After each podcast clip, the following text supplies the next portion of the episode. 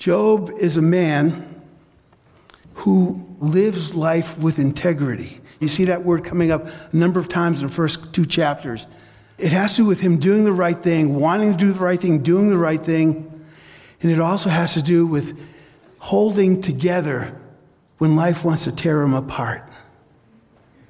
And so there's wisdom for us in the book of Job about how to deal with the tough stuff of life while doing the right thing, being people of integrity,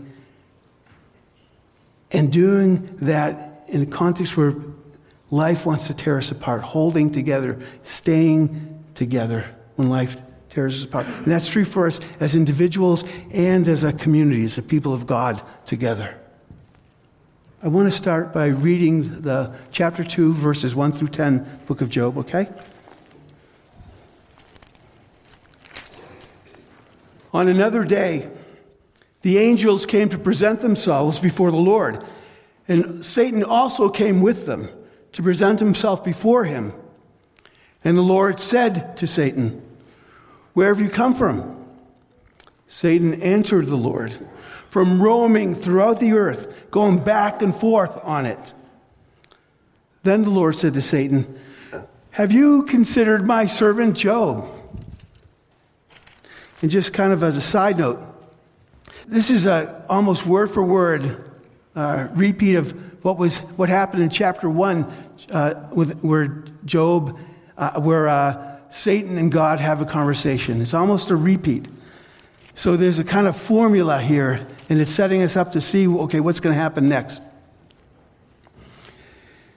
But there's something else going on here. In chapter one, God says, Have you considered my servant Job? There's no one on earth like him. He is blameless and upright. He's a man who fears God and shuns evil.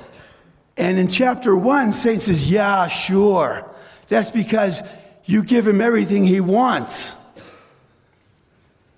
The only reason he fears you and follows you is because he gets what he wants from you. If you took all that away, he would just turn his back on you. In fact, he'd curse you to your face. And so God says, okay, let's see what happens. And so God says, okay, you can take whatever you want, but leave him alone. And what happens is the most incredibly awful things. We're told at the beginning that Job is, uh, has seven sons and three daughters, that he's the wealthiest person in the land, that he's well respected, all that stuff. And in a, in a blink of an eye almost, it seems, all that gets taken away. His seven sons, his three daughters die, his crops are destroyed, his buildings are destroyed, and he goes from being the wealthiest man in, on the earth to being homeless. All of his children gone. And you would think that, that in the face of that kind of trauma, that, that kind of calamity, that uh, Job would just kind of go to pieces. But chapter one closes basically with this, with this. Naked I came into this world, and naked I will depart. The Lord gives, and the Lord has taken away. May the name of the Lord be praised. Naked I came into this world. Naked I will depart. The Lord gave, the Lord take away. May the name of the Lord be praised. Then we get to chapter 2. And same kind of thing. Satan comes before the Lord's presence. They have a conversation. Have you considered my servant Job? God says to Satan. He is, you know, morally upright. There's no one on earth like him. He is blameless and upright, a man who fears God and shuns evil. And he still maintains his integrity, Satan. Though you incited me against him to ruin him without any reason, he still maintains his integrity. But then Satan just cries out, Yeah, right. But skin for skin. Skin for skin. A man will give all he has for his own life, but I'll stretch out your hand and strike his flesh and bones, and he will surely curse you. He will surely curse you to your face. So the Lord said to Satan, Very well then, he's in your hands, but you must spare his life. So Satan went out from the presence of the Lord and afflicted Job with painful sores, from the soles of his feet to the crown of his head. Then Job took a piece of broken pottery and scraped himself with it as he sat among the ashes. His wife said to him, Are you still maintaining your integrity? Curse God and die. He replied, you're talking like a foolish woman. Shall we accept good from God and not trouble? In all this, Job did not sin in what he said.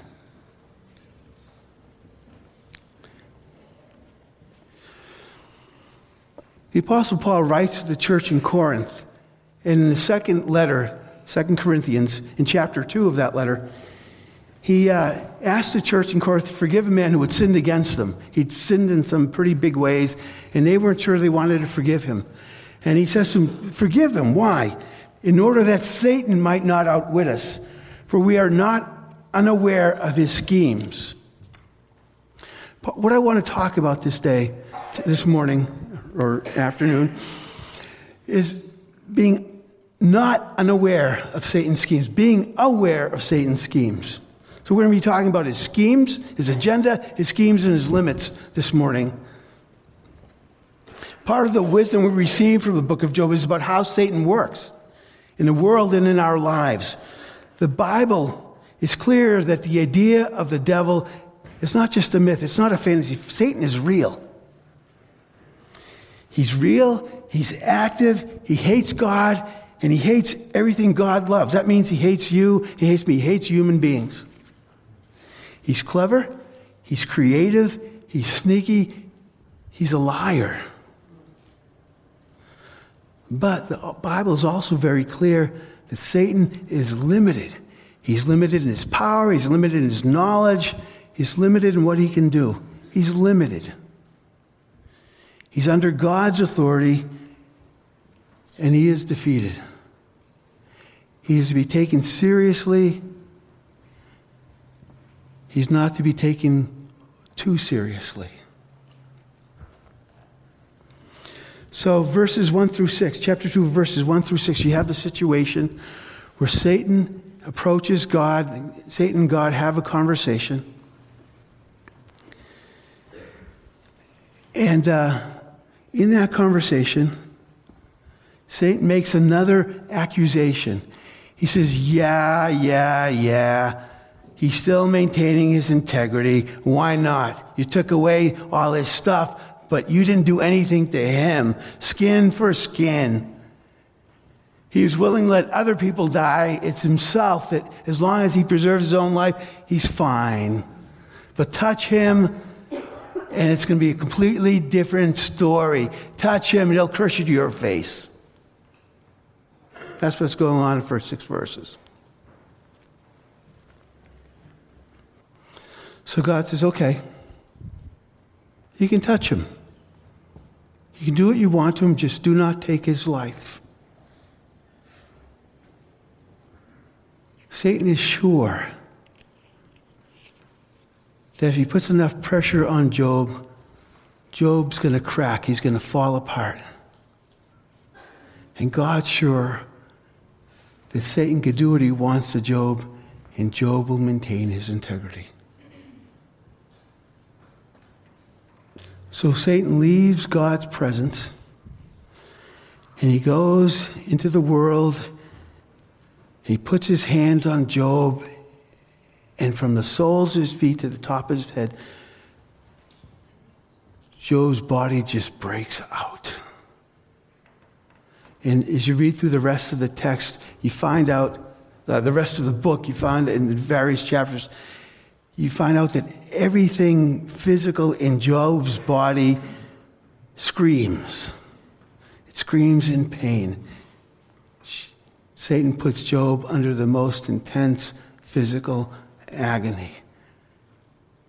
And that physical agony is on the heels of all the emotional agony and brokenness that Job is experiencing because he lost his family and everything else that was important to him. If any man was going to fall apart, that man would be Job.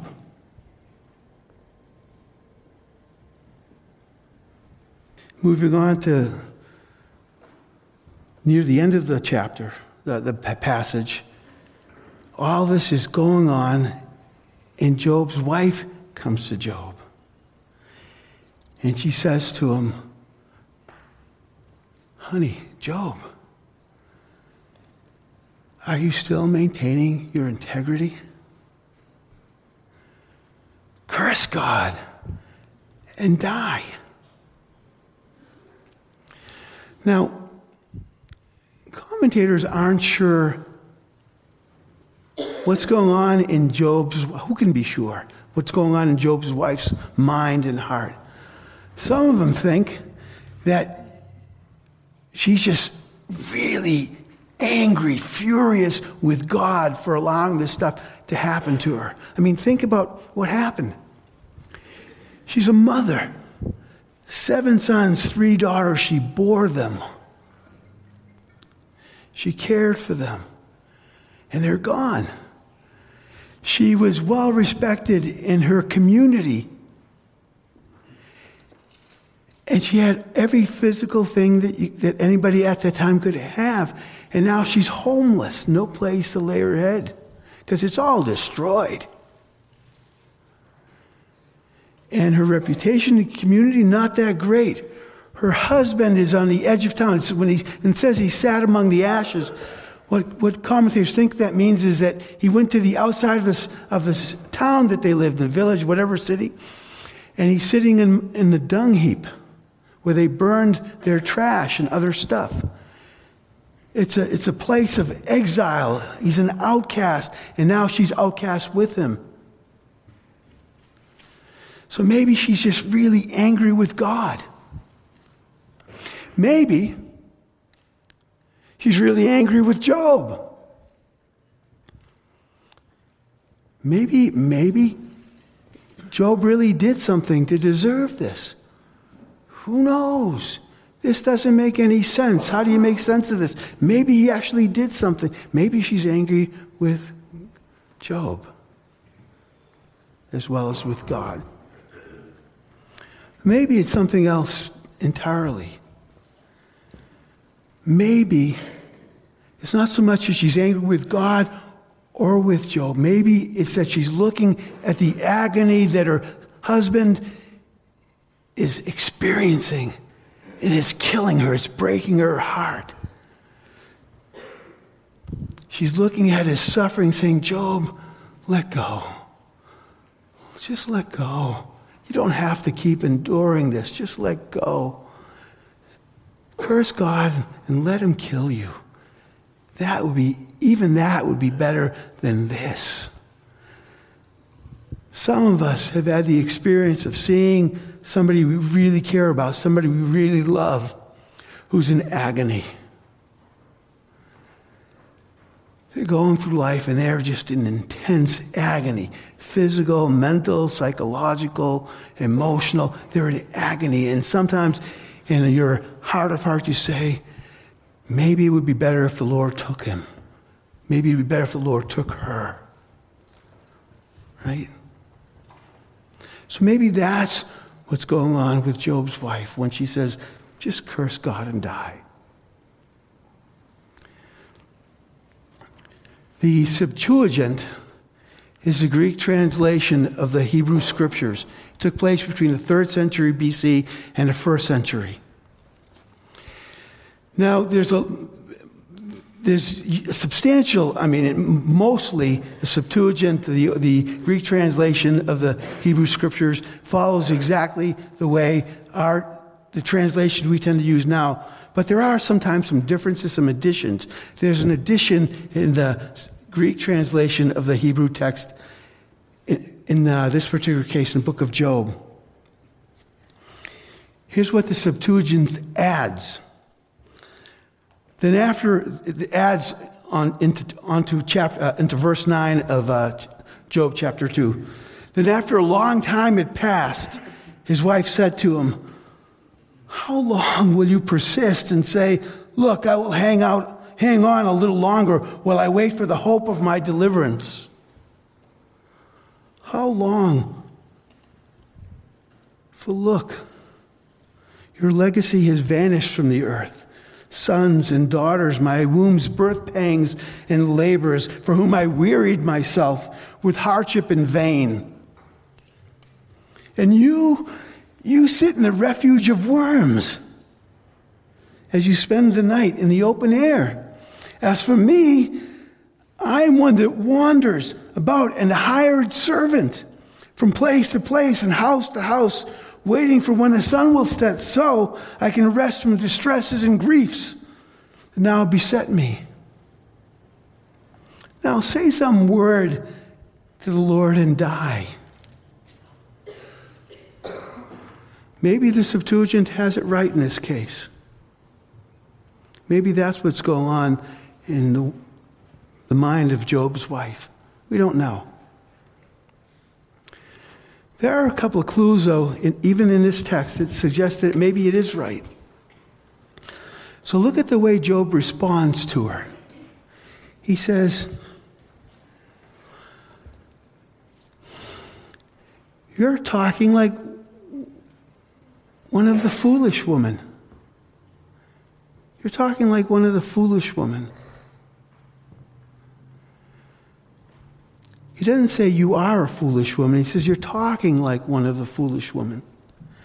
And then he says, Should we receive good from the Lord and not trouble? He includes her. Should we receive good from the Lord? Should we also be ready to receive trouble from the Lord? He's including her in it. He's not He's not jumping all over her. And then another thing, when you get to the end of the book of Job, chapter 42, there's the epilogue. Now, some of you know that what happens after this is that Job has some friends, friends who visit him, and they give him advice. And at the end of the book, God speaks to those friends says, You know, your advice stinks. And you sinned, you sinned both against Job and against me, and you need to repent. And he names those friends by name. He says, You all need to repent. And so Job prays for them, and uh, they repent. What's interesting is that Job's wife is not mentioned among the people who need to repent. Maybe that's a clue that God's okay with what Job's wife said. It seems to be the case that it's okay with Job that she said, because he doesn't get harsh with her. He just says, Look, you're talking like one of these foolish women. This is foolish. You know that. Should we receive good from the Lord and not also be willing to receive trouble? And the text ends with Job did not sin in all that he said. He maintained his integrity in the midst of unimaginable human pain. He maintained his integrity. He didn't allow Satan to rip him apart. And he didn't allow Satan to separate him from God.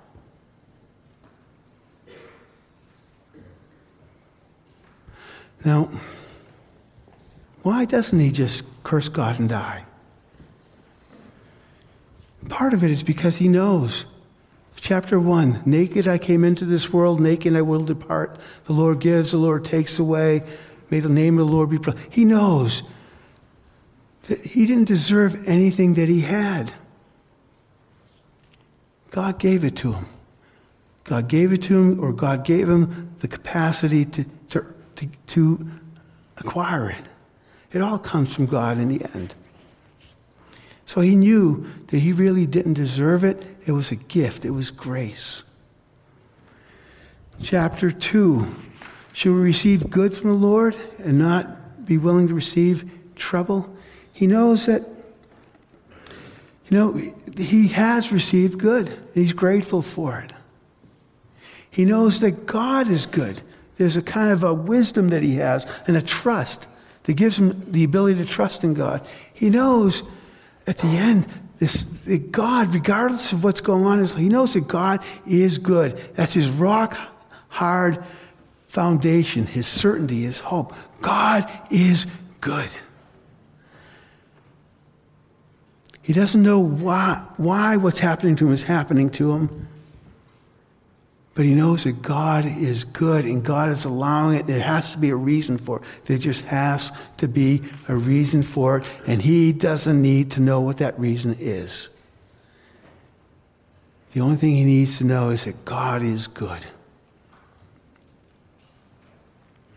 And for Job, that's enough. For Job, that is enough. Now, I'd like to invite my daughter Jenna to join me up here for a couple of minutes.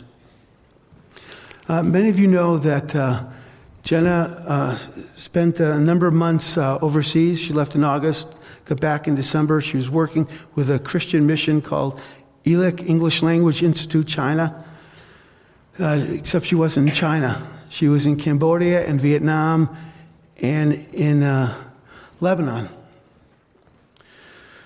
Well, she left in August, and uh, um, my wife, Leslie, and I got a text in October. And the text said, My throat is closed up. I can't breathe. I'm trying to call the ER, to get to the ER. And my wife had her phone and she's texting back, Jenna, Jenna, where are you? How are you? And there was nothing.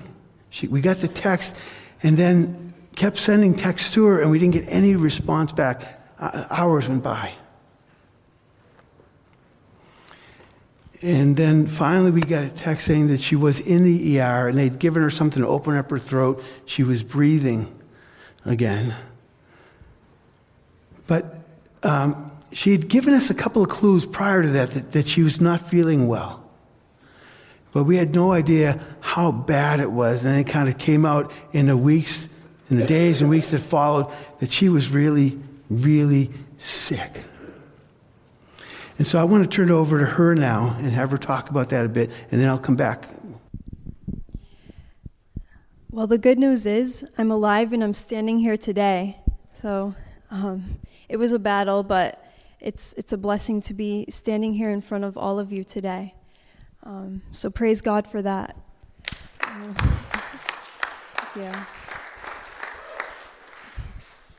Yeah, so before I went on this journey with um, ELIC, I always thought I was blessed with pretty good health. Like, I'd been to China four times before this, and I never had any health problems or anything like that. It was just something that I never had to think about.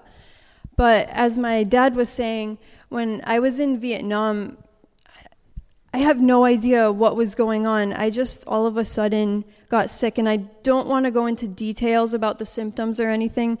It just, um, it started off mild, and then it just kind of spun out of control. And as the months went on, it just got worse and worse. Um, I saw seven doctors. They didn't know what it was, and it was just really um, a terrifying moment. And I was really I, was angry at God. I was confused. I was, I felt abandoned. Um, I didn't know why I was on this um, trip, only to only to be sent back home because my sickness progressed to that level where I I just couldn't um, serve anymore. So the organization, unfortunately, um, had to send me home.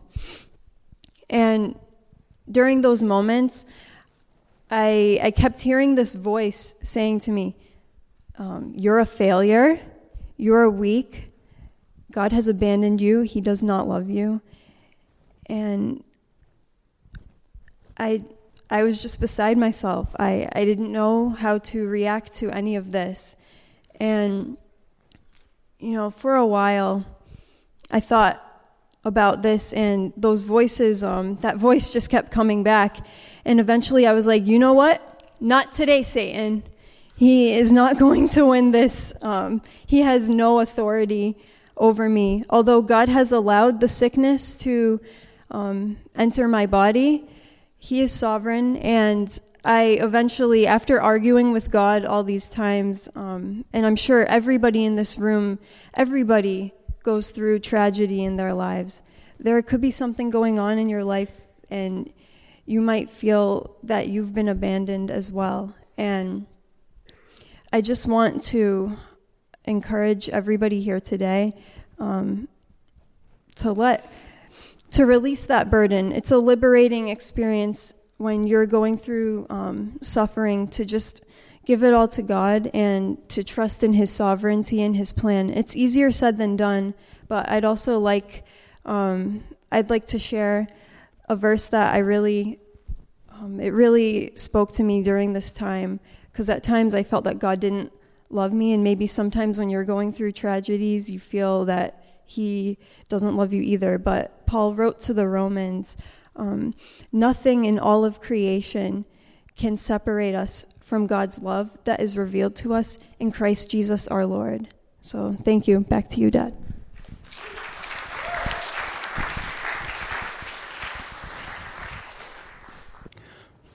While all this was happening with, with Jenna, so she, we first got a real sense for what was going on with her in October. She came home in December, so there's several months went by. They seemed, those months seemed like they took forever for Leslie and me. Everything in us wanted us, wanted to say to her, just come home. Just come home now. Get on the next plane, come home now. And we didn't do that because we weren't really sure that that's what God had for her. And we were trying, we were trying to listen to God. We were telling Jenna to try to listen to God. And, and we just didn't know. We didn't feel like we knew enough to be able to say that God wants her home. Because we all know that God does use suffering sometime to do something in our character that only suffering, suffering will produce.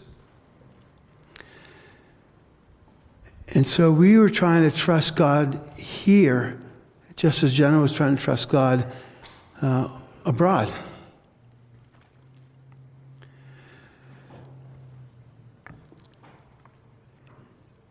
I think it is true. Even in a few months, even in a little time it's gone on that we've seen some changes in Jenna. And maybe there's some changes in Leslie and me. But the fact of the matter is, what we rested on was that God is good, that God loves our daughter more than we love our daughter. He knows what she needs more than we know. He knows more of what she needs than the doctors know. Um, she's so since she's been back, she's had all kinds of doctor's appointments. They found some stuff in her and uh, she's work, they're taking her through a process. She has been getting uh, better. She's substantially better, and uh, um, Lord willing, she'll be completely recovered at some point. Um,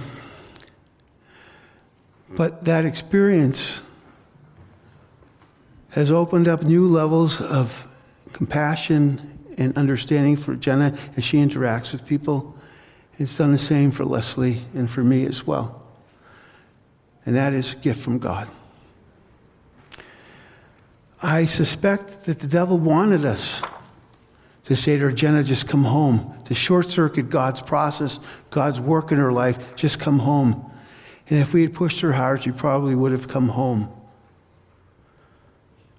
you know, much earlier. It's interesting. Satan says to God, you, you touch his body, you bring affliction to his body, he'll curse you to your face. And then what he does is he puts Job through unimaginable pain and has his wife say to him, Curse God and die. So God, so Satan influences Job's wife to put pressure on Job to turn away from God. Job is so nasty that he will even use our loved ones against us in our walk with God sometimes. And so we have to be aware of Satan's schemes. We have to ask ourselves is this from God? Is this just from us? Sometimes God lets people suffer not because he doesn't love them, but because he loves them enough and believes in them enough that he's willing to give them tough love to help them become what God created them to be. And that works for children and it works for their parents as well. Some of you I know are suffering from stuff, not just for two or three months, for two or three years, maybe two or three decades. you have been dealing with heavy stuff for a long, long time. Do not let the devil convince you that God has turned his back on you, because he has not, and he will not. God is good,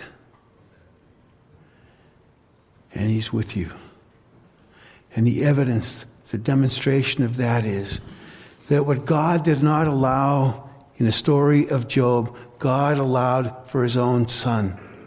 His son left everything behind and came to be with us. And a day came when he allowed himself to go through unimaginable human torture, even to the laying down of his life.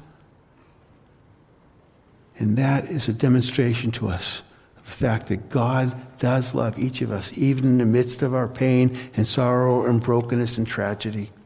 He loves us. He does not abandon us. He will not abandon us. And one day he will raise each of us up.